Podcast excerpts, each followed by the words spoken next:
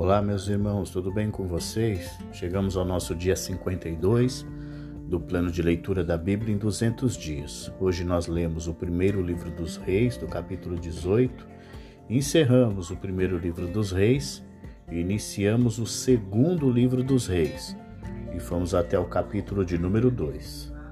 O capítulo 18 do primeiro livro de Reis fala a respeito de Elias e os profetas de Baal.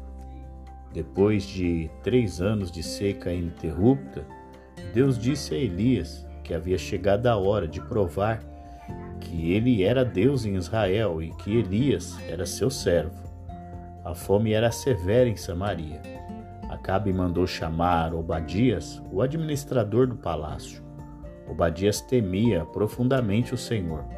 Certa vez, quando Jezabel havia tentado matar todos os profetas do Senhor, Obadias escondeu cem deles em duas cavernas. Colocou cinquenta em cada caverna e forneceu alimento e água para eles. Acabe estava preocupado com o efeito da seca no comércio e na defesa de Israel, pois corria o risco de perder seus valiosos animais de transporte. Enquanto Obadias caminhava, viu de repente Elias vindo em sua direção. Ao reconhecê-lo, Obadias curvou-se diante dele com o rosto no chão. É o Senhor mesmo, meu senhor Elias? perguntou. Sim, sou eu, respondeu Elias. Agora vá e diga ao rei: Elias está aqui. Obadias, porém, protestou: Que mal lhe fiz para que me envies para morrer nas mãos de Acabe? Pois tão certo como vive o Senhor, seu Deus, o rei o procurou em todas as nações e reinos da terra de uma extremidade à outra. E agora o Senhor diz: Vai e diga ao rei: Elias está aqui.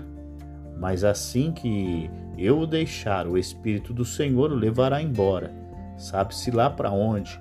E quando acabe chegar e não o encontrar, ele me matará. Mas Elias disse: Tão certo como vive o Senhor dos Exércitos, em cuja presença estou, hoje mesmo me apresentarei ao rei Acabe. Portanto, ele declarou claramente a Acabe que ele se recusou a obedecer aos mandamentos do Senhor e, em vez disso, adorou imagens de Baal. Esse foi o pecado de Acabe e a principal causa dos problemas de Israel. Elias desafiou Acabe a levar os profetas de Baal ao Monte Carmelo, que se acredita ser um local sagrado de Baal, para um holocausto público e para revelar quem era o Deus verdadeiro. Baal era considerado o Deus da natureza, mas mostrou-se impotente. O Deus de Israel mostrou ter total poder sobre todas as coisas. Ao responder Elias, fogo do Senhor desceu do céu e queimou do vilho a madeira, as pedras e o chão, e secou até a água da valeta. Quando o povo reconheceu a vitória de Deus sobre Baal, Elias aproveitou as circunstâncias favoráveis para destruir os profetas de Baal.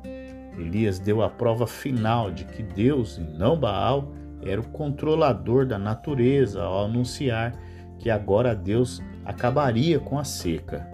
Enquanto Acabe corria em sua carruagem para sua casa para escapar da tempestade que se aproximava, Elias, na força de Deus, correu diante dele em triunfo. Capítulo 19 fala da ameaça de Jezabel contra a vida do profeta Elias. Quando Jezabel soube que Elias havia matado seus profetas, ela ameaçou em fazer o mesmo com ele. Jezabel ainda tinha grande poder sobre o povo. Apesar da vitória de Elias no Monte Carmelo, ela logo retornou aos seus caminhos idólatras. Elias fugiu para o sul, através das regiões áridas, áridas de Judá, onde sentou-se na sombra de uma árvore. Tomado pelo desespero, ele queria apenas morrer. Então ele orou ao Senhor: Acaba agora com a minha vida. Eu sou um fracasso, como foram os meus antepassados. Então ele deitou debaixo da árvore e adormeceu. E de repente um anjo lhe tocou e disse: Levanta e coma. Ele olhou em volta e perto da sua cabeça havia um pão assado e uma jarra de água. Ele comeu e bebeu e adormeceu novamente. Porém o anjo do Senhor é, voltou a, a tocar-lhe pela segunda vez, dizendo para ele: Se levanta e come, para poder aguentar a viagem. Deus o sustentou, capacitando a continuar se movendo para o sul, até chegar ao Monte Sinai, o lugar onde Deus fez aliança com Israel. Assim Elias entrou numa caverna para passar a noite. No entanto, Elias duvidou que a aliança tivesse ainda algum significado para Israel, pois os israelitas eles quebraram aliança com Deus, derrubaram seus altares, mataram todos os seus profetas e agora também procuravam matar Elias. Então o Senhor lhe disse: Volte pelo caminho por onde veio e vá para o deserto de Damasco. Quando chegar lá, unja Azael para ser rei da Síria. Depois unja também Jeú, neto de Sinse, neto de Ninse, para ser rei de Israel, e unja Eliseu, filho de Safate, da cidade de Abel Meolá, para substituir você como meu profeta. Quem escapar da espada de Azael será morto por Jeú. Quem escapar da espada de Jeú será morto por Eliseu.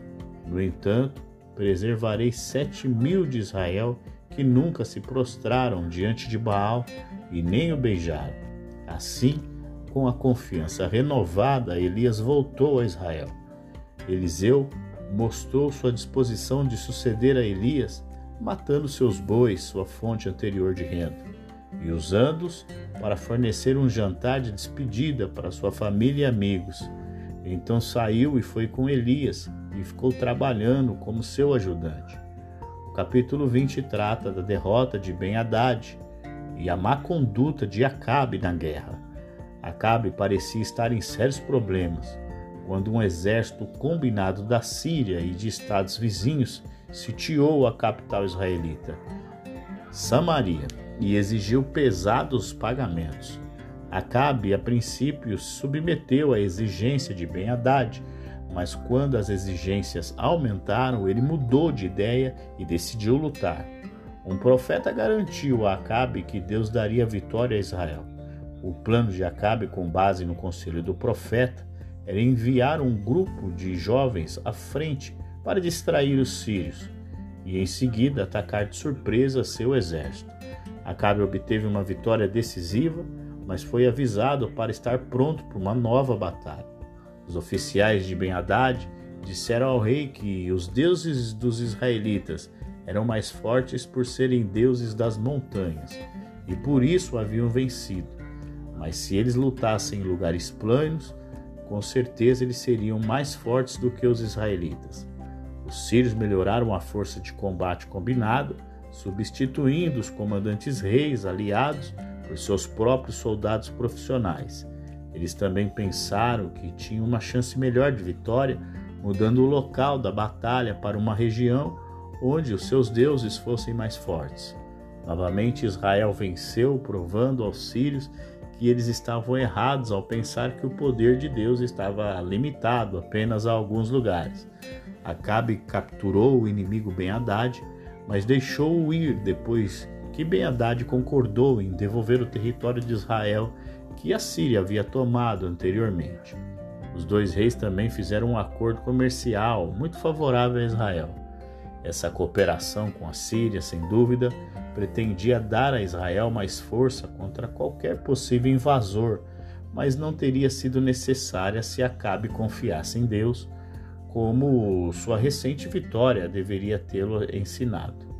Um jovem profeta encenou uma parábola para mostrar a Acabe que, por ter rejeitado a oportunidade dada por Deus de destruir o inimigo, Deus o destruiria no seu lugar. Capítulo 21 do primeiro livro de Reis relata a história do rei Acabe e Jezabel, que apoderaram-se da vinha de Nabote. Os eventos até agora registrados sob Acabe mostram que suas políticas religiosas, militares e comerciais eram contrárias à vontade de Deus. A história da tomada da vinha de Nabote mostra que ele era igualmente ímpio em matéria de justiça comum. Acabe, a princípio, fez uma oferta honesta de compra na vinha de Nabote. Nabote recusou a oferta do rei, pois a terra herdada dos ancestrais era a posse mais valiosa dos israelitas. Sendo assim, Acabe foi para casa aborrecido, com raiva, por causa de Nabote, por causa do que Nabote tinha feito. E sua esposa Jezabel, vendo a sua inquietação, perguntou o que estava acontecendo. Então ele relatou os acontecimentos a ela. Porém, Jezabel garantiu a Acabe que lhe daria a plantação de uvas de Nabote. Jezabel, portanto, providenciou para que Nabote fosse falsamente acusado e executado.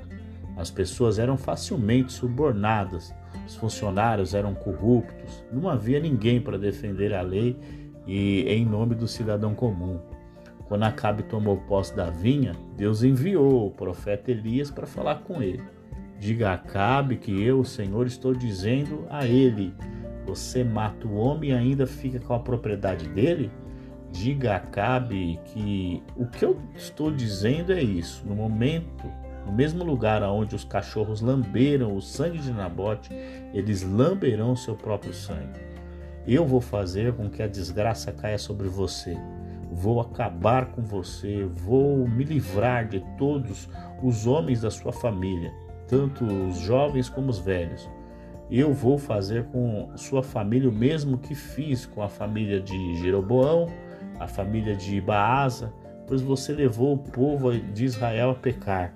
E, particularmente sobre sua esposa Jezabel, os cachorros comerão seu corpo na cidade de Gisrael. Os membros da família de Acabe que morrerem na cidade serão comidos pelos cachorros, e os que morrerem no campo serão comidos pelos urubus. Quando Acabe ouviu essa mensagem, rasgou suas roupas, roupas vestiu-se de pano de saco e jejuou.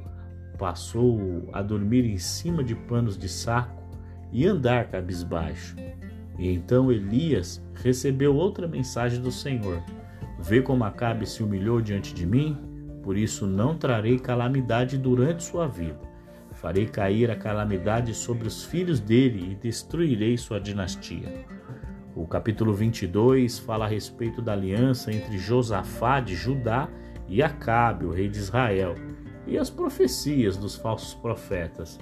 Três anos depois de fazer seu acordo de paz com o rei Ben-Hadad da Síria, Acabe o quebrou ele viu a chance de retomar a cidade de Ramote Gileade e persuadiu Josafá, rei de Judá, a ajudá-lo. Os profetas profissionais na corte de Acabe eram mais preocupados em agradar a ele do que em dizer-lhe a vontade de Deus. Josafá não ficou impressionado com eles e perguntou a Acabe se não havia ali ainda um, algum profeta do Senhor ao qual pudesse consultar. Então Acabe respondeu que existia um por nome de Micaías, filho de Inlá. Porém ele odiava o profeta, porque nunca profetizava coisa boa dele, mas somente coisa mal. Então Josafá pediu para Acabe o chamar. Todos os profetas profetizaram que Acabe venceria a batalha. Micaías, tendo sido avisado pelo mensageiro para concordar com os profetas da corte, simplesmente repetiu suas palavras. E indagado por Acabe para falar o bem sobre ele, então Micaías anunciou a verdade de Deus claramente. Os profetas estavam mentindo e Israel seria derrotado. Quando um dos profetas da corte se opôs a essa declaração, Micaías sugeriu que ele passasse um tempinho é, sozinho buscando a vontade de Deus, em vez de simplesmente tentar impressionar o rei. O rei respondeu a essa repreensão jogando Micaías na prisão.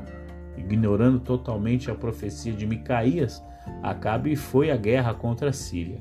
Porém, ele tentou escapar da morte, disfarçando-se de um soldado comum, mas seus esforços foram em vão. Acabe foi ferido no início da batalha, mas com muita coragem permaneceu no local de batalha o dia todo para encorajar seus homens. Ele morreu naquela noite. As profecias de Elias estavam começando a se cumprir. Josafá foi um bom rei em Judá e seguiu o exemplo de seu pai Asa. Ele fez o que era certo aos olhos do Senhor, contudo não removeu todos os santuários idólatras, e o povo continuou a oferecer sacrifícios e queimar incenso neles. Josafá manteve a paz com o rei de Israel, ele acabou com todos os prostitutos e prostitutas que serviam nos altares pagãos que ainda haviam ficado desde o tempo de Asa, seu pai. nós encerramos aqui o primeiro livro de Reis e começamos o segundo livro dos Reis, falando no capítulo 1, que diz a respeito de Acasias e o profeta Elias. Depois da morte de Acabe, revoltou-se Moabe contra Israel. Certo dia, o filho de Acabe, Acasias, caiu da sacada do seu quarto no palácio de Samaria e ficou muito ferido. O rei Acasias não reinou por muito tempo quando sofreu sua queda. Ele enviou mensageiros para perguntar aos deuses estrangeiros se ele se recuperaria. Elias os encontrou no caminho e os enviou de volta com uma mensagem de que o rei morreria, porque ele havia abandonado o verdadeiro Deus para buscar os deuses estrangeiros. Então o rei perguntou como era o homem que os encontrou. Eles, disse, eles disseram tais palavras. Eles responderam: ele vestia roupas de pelo, usava cinto de couro, e assim o rei concluiu que era o Elias. Acasias enviou soldados para prender Elias, aparentemente com a intenção de matá-lo por causa de suas palavras ousadas. Ele enviou o primeiro oficial com 50 soldados. Eles os encontrar, o encontraram no alto de uma colina e então o capitão falou: Homem de Deus, o rei mandou você descer daí e Elias respondeu ao oficial: Se sou homem de Deus, que desça fogo do céu e consuma você e os seus cinquenta soldados. E desceu fogo do céu, consumiu o oficial e os seus soldados. Depois disso, o rei enviou o segundo oficial, ordenando prender Elias, e de novo o fogo de Deus desceu do céu, consumiu o oficial e os seus cinquenta soldados. Portanto, não satisfeito, o rei mandou o terceiro oficial com seus cinquenta soldados. Ele subiu o morro, ajoelhou-se em frente de Elias e pediu: Homem de Deus, por favor, não acabe com a minha vida, nem com a vida destes cinquenta homens.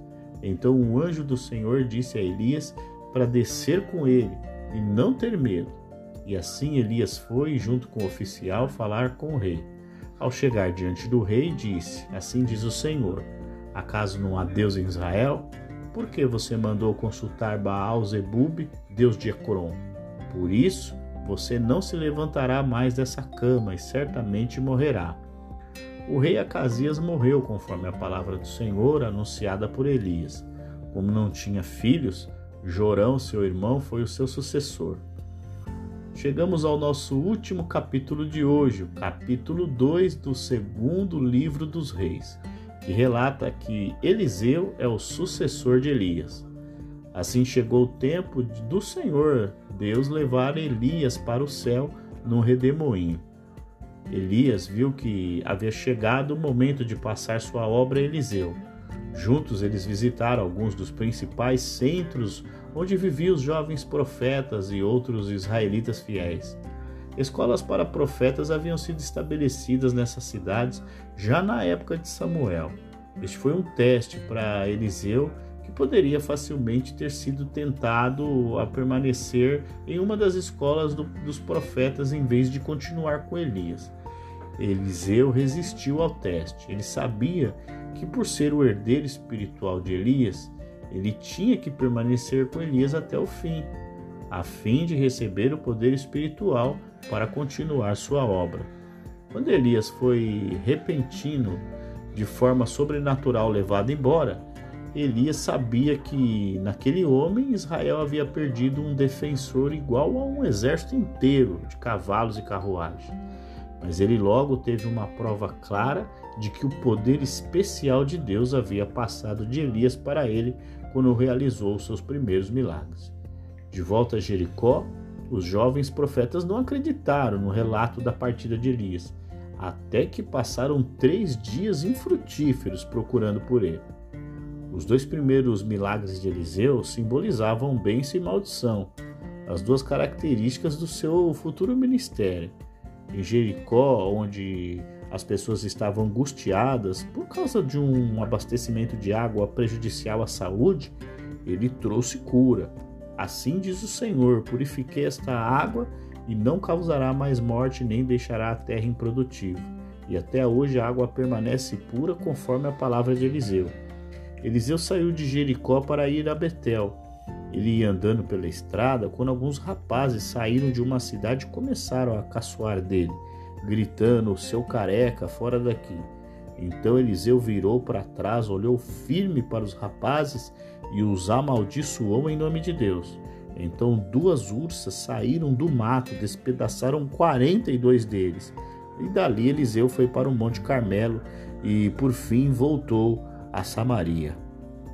E assim, nós encerramos o nosso dia 52 do plano da Bíblia em 200 dias. Amanhã nós estamos juntos novamente. Eu aguardo você e até lá.